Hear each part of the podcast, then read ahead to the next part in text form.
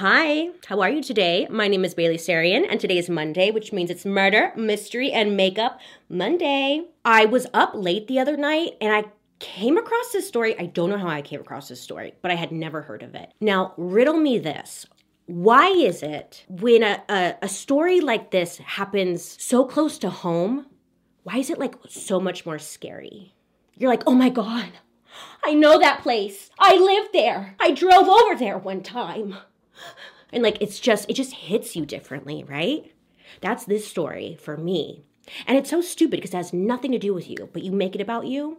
Don't make this about me. I'm saying it's, a, you know, we all do this. Don't lie the way I set this up, I think it might be a little confusing, but you know, that's okay. I'm just gonna try my best. You get it. We're gonna start with Brittany Kilgore. Yeah, quite the name, huh? Uh, she was 22 years old and she was living in Fallbrook, California. It's like uh, the San Diego area. She was married at the time to her husband, who was a U.S. Marine, and his name was Corey Kilgore. Now, this story takes place in April of 2012. There's not much said about anybody's upbringing so I don't really have much, like, I don't really know. I don't have anything to say because you know I love a good background story. But what we do know is that Brittany and her husband were living in Fallbrook because it was close to Camp Pendleton, where her husband needed to be because he was in the Marines. So I'm not sure how long they were there for, but at one point he did get deployed to Afghanistan, which, like many wives in the situation, it turned out to be super lonely for Brittany. When the two of them got married, I guess she was like 19, 20 years old. So, you know, she was super young. And as time went on, it seemed like maybe she just realized that the Marine wife life wasn't for her. You know, and that's fair. So in April of 2012, after two years of marriage, Brittany decided to file for divorce. Now, I guess he was deployed at this time. So she was feeling super lonely. And she also wanted to move back home and just be closer to family. I believe her home where her friends and family lived was in Missouri, but I also saw uh, different sources say Pennsylvania. So, I mean, two very different places, it seems. So she was going to pack up her stuff and move back home. That's just a little bit about Brittany Kilgore. And now we're going to talk about three other people, and then we're going to circle back to Brittany, okay? Three other people. Luis Perez, who was 45 years old, Dorothy Maraglino, 40, and Jessica Lopez, 20 five. We're going to be talking about these shitheads for a minute. Sorry, but I'm not sorry because listen. First of all, this guy Luis Perez was a staff sh- sergeant in the Marine Corps. Terrifying once you realize how gross these people are. You nasty. So, these three people were active participants in the BDSM lifestyle. I know that you are mature enough to know that this is not a representation of anyone who participates in BDSM, right? Well, maybe you're thinking, but wait, Bailey, I've never heard of BDSM before. What is it? It's an acronym for bondage, discipline, and sadomasochism. It's a lifestyle. But most of all, it's a lifestyle where consenting participants have certain roles like master, slave, mistress, and sometimes they can give and receive pain during quote unquote play sessions. I mean, you get it whips and change, maybe not. Their call. So these three people were living this lifestyle together and they had their roles as master, mistress, and slave. Now, Lewis, he was the master of the situation and Dorothy was his submissive. And this other girl, she was like a little bit newer to the group than the youngest, obviously.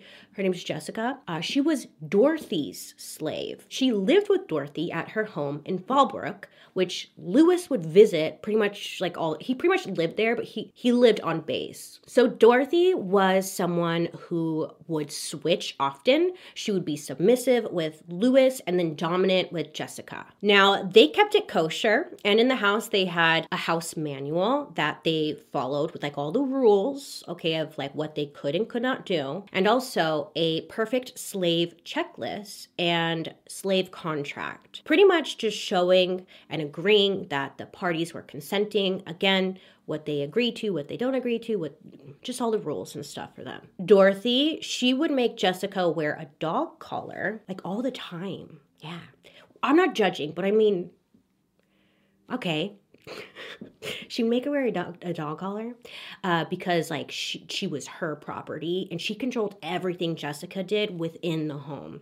Whereas Lewis was the master and he had control over Dorothy's household, which meant he also had control over Jessica. Are you following? Are you listening? Good. I'm glad you are. So Lewis technically controlled all of them in the house. Slash makeup.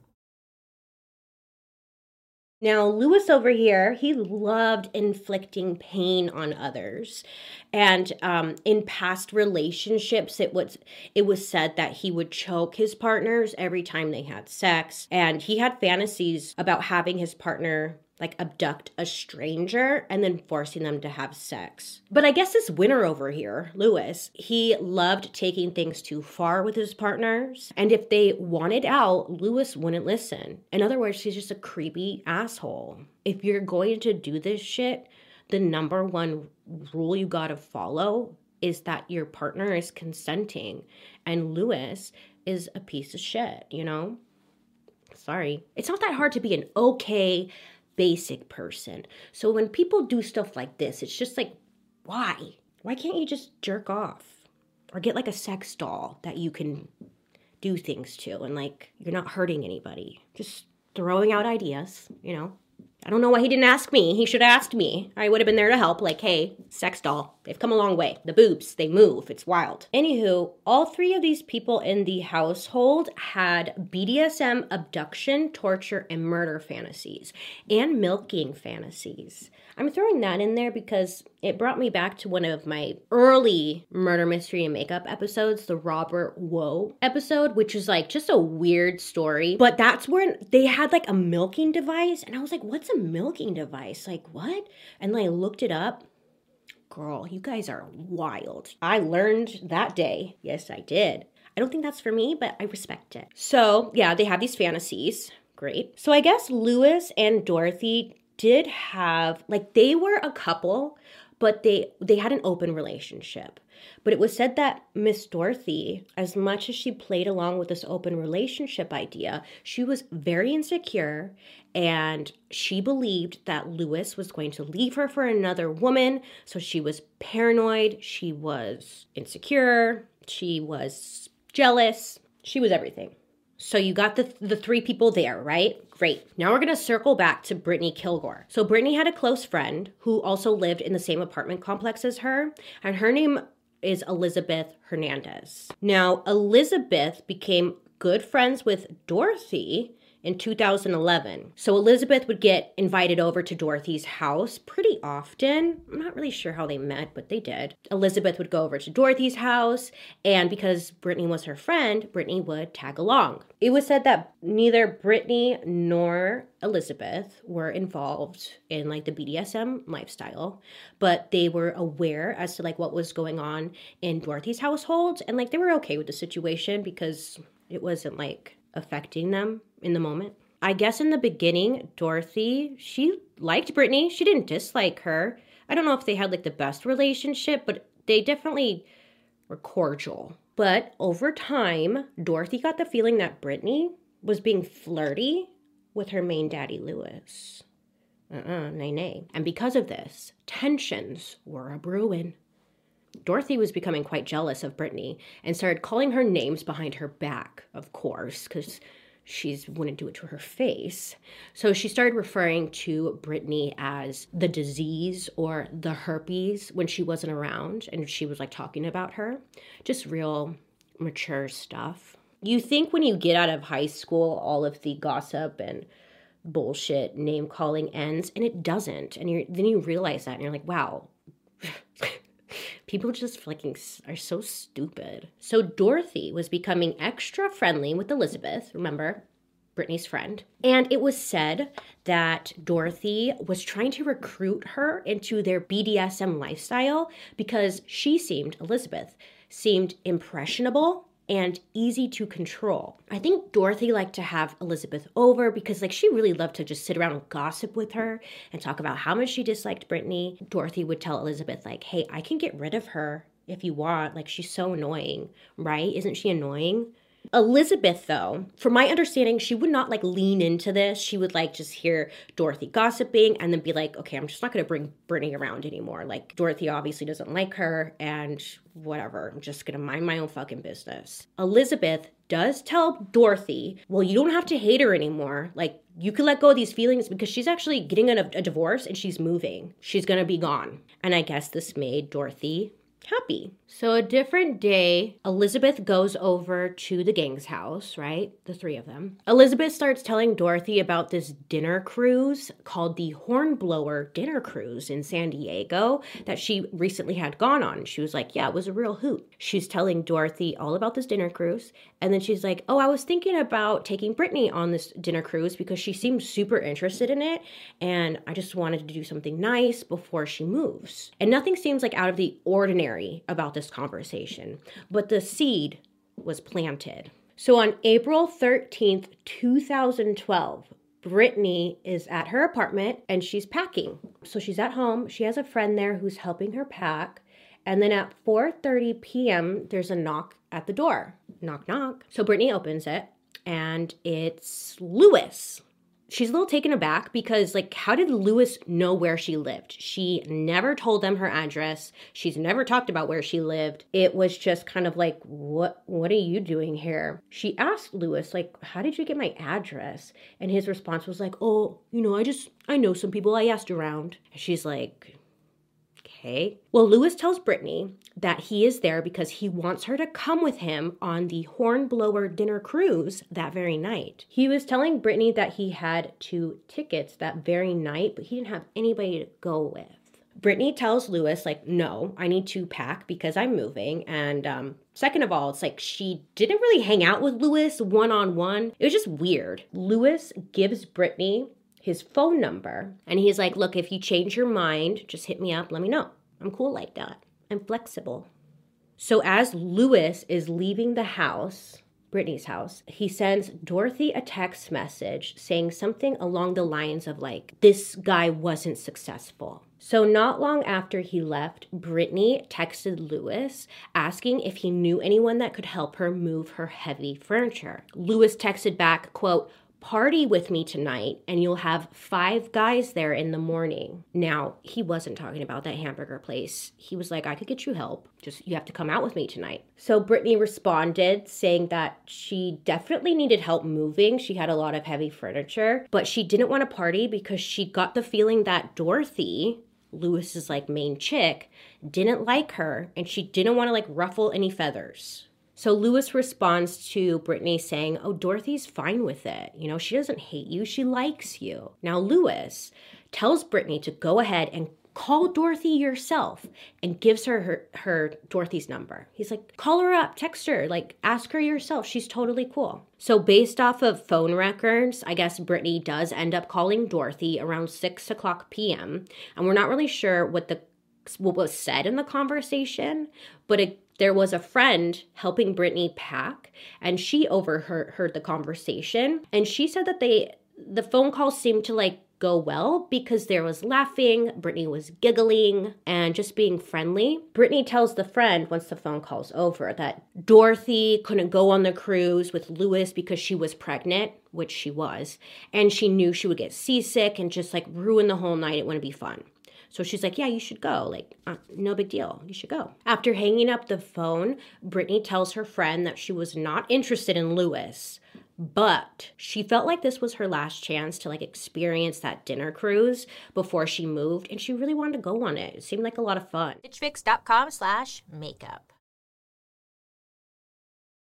so at 6.10 p.m brittany texts lewis that she will go with him to the dinner cruise. Lewis is like, "Yay!" and tells her to be ready at 7:30 p.m. and he was going to pick her up. He assured her that like in the morning his friends would come over and help her move. A side note, the Hornblower cruise left the dock at 7 p.m., so I think it's safe to say that Lewis wasn't planning on taking her on this cruise, okay? Because he's picking her up at 7:30. Before leaving, Brittany left her her friend phone numbers for Lewis and Dorothy because she, I don't know, she just wanted to make sure that she was safe. She was feeling a little unsure about this whole situation. And she's like, here's their numbers just in case. Well, there is surveillance footage that showed Lewis driving up to her apartment complex at 7:36 p.m. and then the two of them drive out of the complex at 7:40. So we know that they left together because it's on video.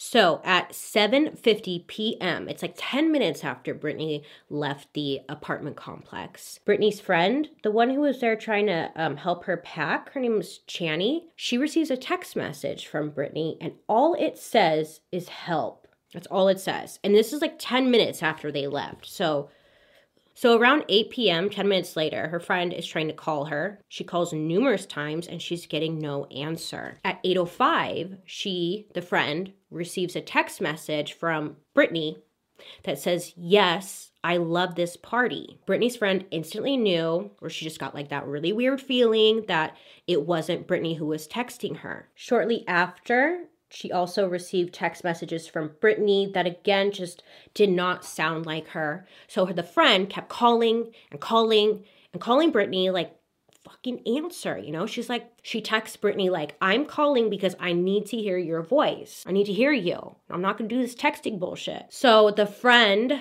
received another text from Brittany that said, "Okay, music is too loud." Later on, I guess that tr- during the trial, Lewis had admitted that he was using Brittany's phone to call her friend while playing loud music from his car to make it seem like she was at a loud party and couldn't talk. Meanwhile, Brittany's friend Elizabeth, the one who introduced her to the group of friends, she got word that like something was up with Brittany. Elizabeth calls up Dorothy. Hello, what's going on? What's going on? I'm hearing like Brittany texted help. You know, I know she's with you guys. What's going on? And Dorothy said that she had not spoken to Brittany and had no idea like what she was talking about. Brittany's friend calls up Lewis's phone and asks him like what the hell is going on? Can't get a hold of Brittany. We're worried. Lewis tells this friend on the phone that he took Brittany downtown to like some club. She started talking to some guy and he left her there, and that was the last time he saw her. At this point, cell phone record showed that Lewis was at Dorothy's house this whole time, pretty much. Like he left Brittany's house and then went to Dorothy's house. So Dorothy is telling Lewis, like, hey, I worked for a cell phone company. Cell phones are traceable. They can detect where you're at because of the cell towers. She's telling this to Lewis. So Lewis, this is just like stupid ass. I'm sorry, but like he is. Like he's so fucking stupid. He's like, what? Oh my god, like phones are traceable. So Lewis is like, okay, in order for my story to make sense, I need to take Brittany's cell phone to downtown San Diego and like dump it so it lines up with his story.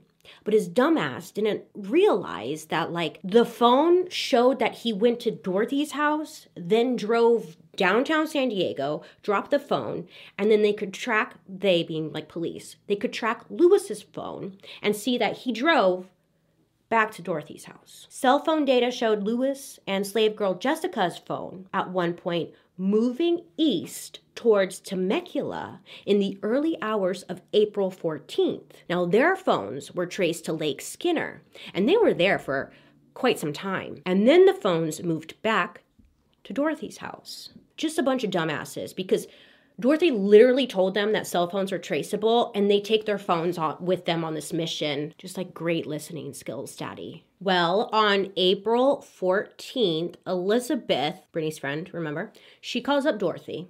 She's like, Look, I know you had spoken to Brittany. What's going on? And I guess Dorothy gets all flustered and starts stuttering. She's like, Yeah, uh, I, well, you know, she well well she wanted uh, uh, uh. and then she like gives the phone to lewis who then tells elizabeth i guess like three different versions as to what happened that previous night. Nothing was making sense. Nothing was lining up. And nobody had like a clear answer as to where was where was brittany. It shouldn't be that difficult right? Exactly so, after all of this commotion, the police were contacted. Police ended up reaching out to Lewis, who seemed panicky, but he agreed to come talk to police in person. So, Lewis comes down to the police department, and it's noted that, like, mm, his story seems to flip flop. He doesn't have a clear answer as to like where Brittany is. Okay. I won't waste my time on what Lewis's excuses were, but what police did notice right away was that his car was caked with like fresh mud. He's like, Do you live on a muddy road or something? No. Nay, nay. Lewis says, Nay. So police are like, Okay, noted, like fresh mud on his car, missing girl. Interesting. So Lewis had agreed for police to search his car, and then Lewis was placed under arrest when they found an unlawful weapon inside his vehicle.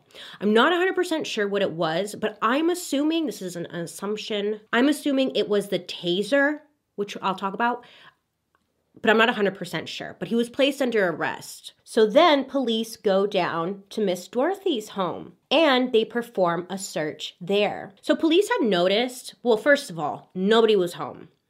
Interesting, right? And police had noticed that some items in the home seemed to be missing. Like they just could tell things, there were gaps in certain areas. Interesting, right? They also noticed that the house looked and smelled like it had been freshly cleaned. As police kind of were going through the house and whatnot, time's going by. Interesting that they did not come home that evening. So police are like, well, we gotta locate these bitches. So they try to locate um, Dorothy's vehicle by looking up her license plate and whatnot. And they're able to locate uh, Dorothy's vehicle on April 17th at a hotel parking lot near the San Diego airport. Seems like she's making a run for it. Skinamarinky dinky dink, skinamarinky doo.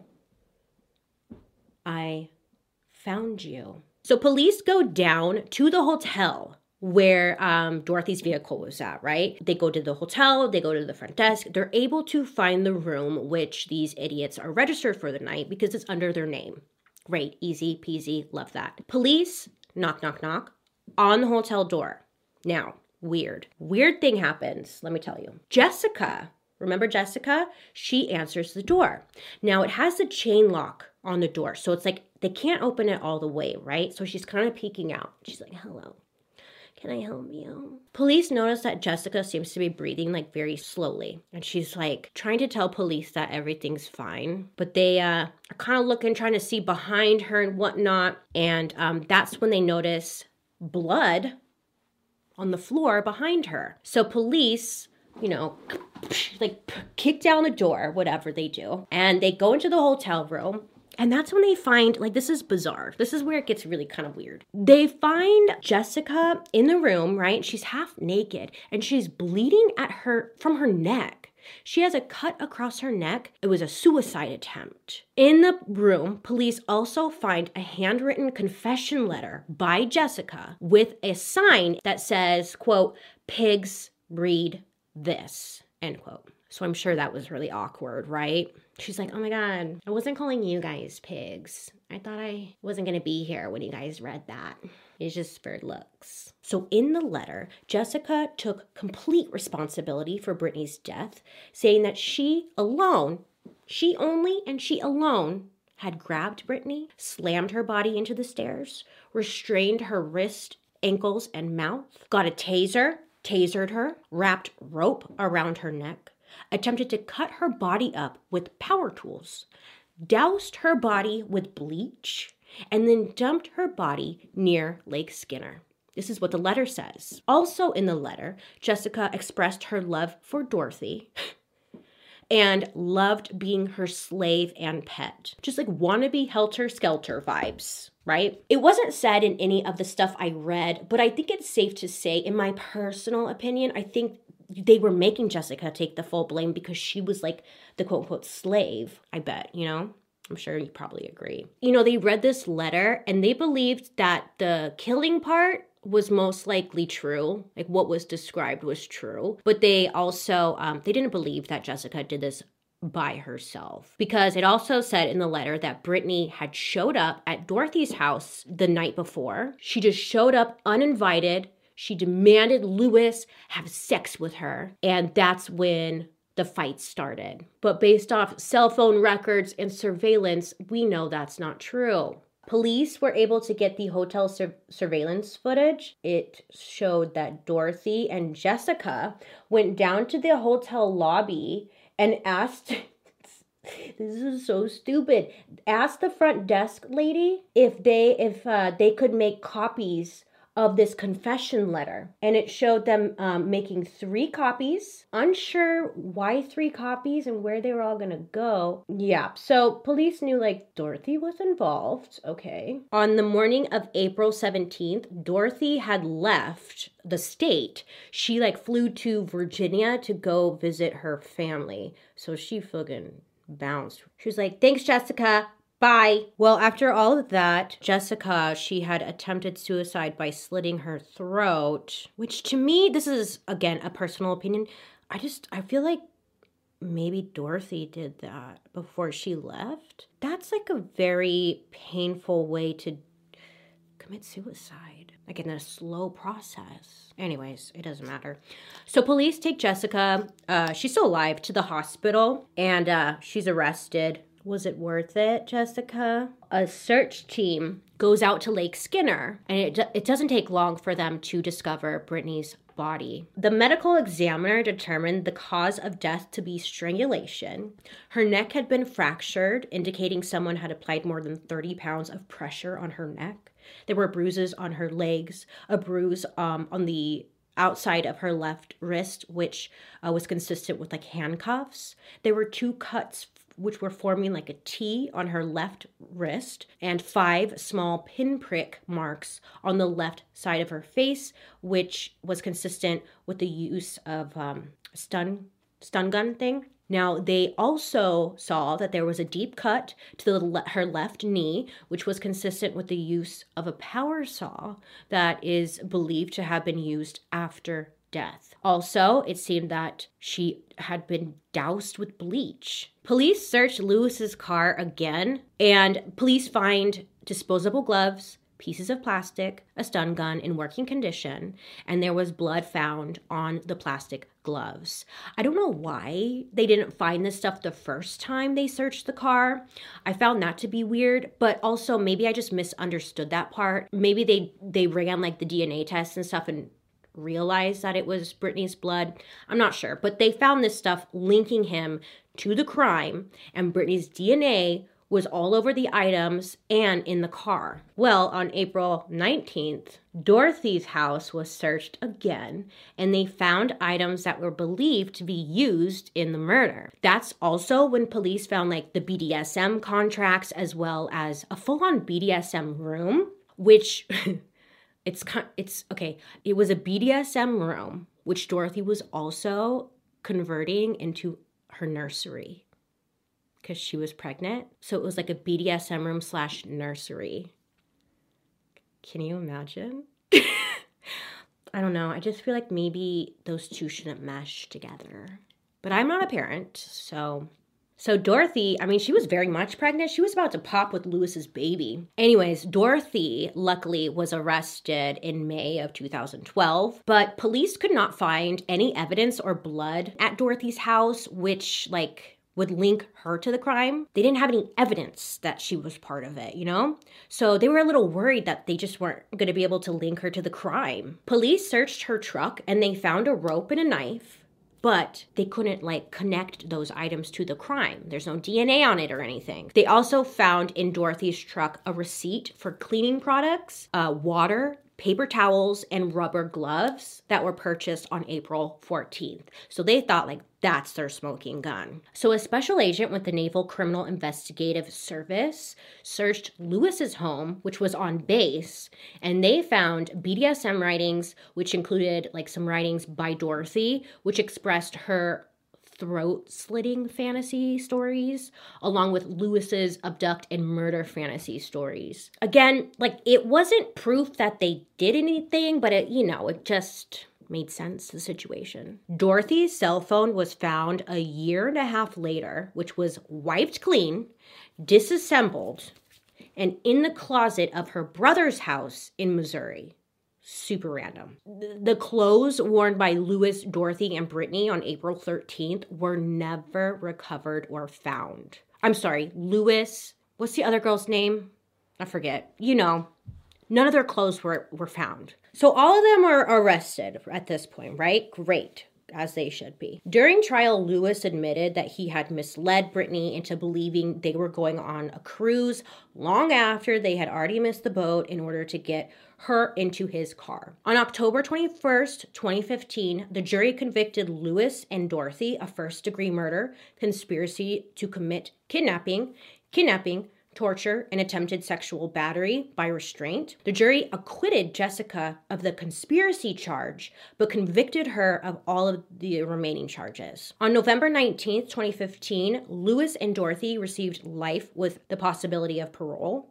Okay, if that's what you want to do, jury. And on January 8th, 2016, Jessica received life, also with the possibility of parole. They have all since tried to appeal their convictions. Brittany's husband later came out and like made his own statement saying that what had happened is awful, but also to not believe the news and whatnot, and that Brittany was just like a really nice person. Because the news, you know, when the news gets word about murder, which involves potential BDSM situations, oh, they lose their shit.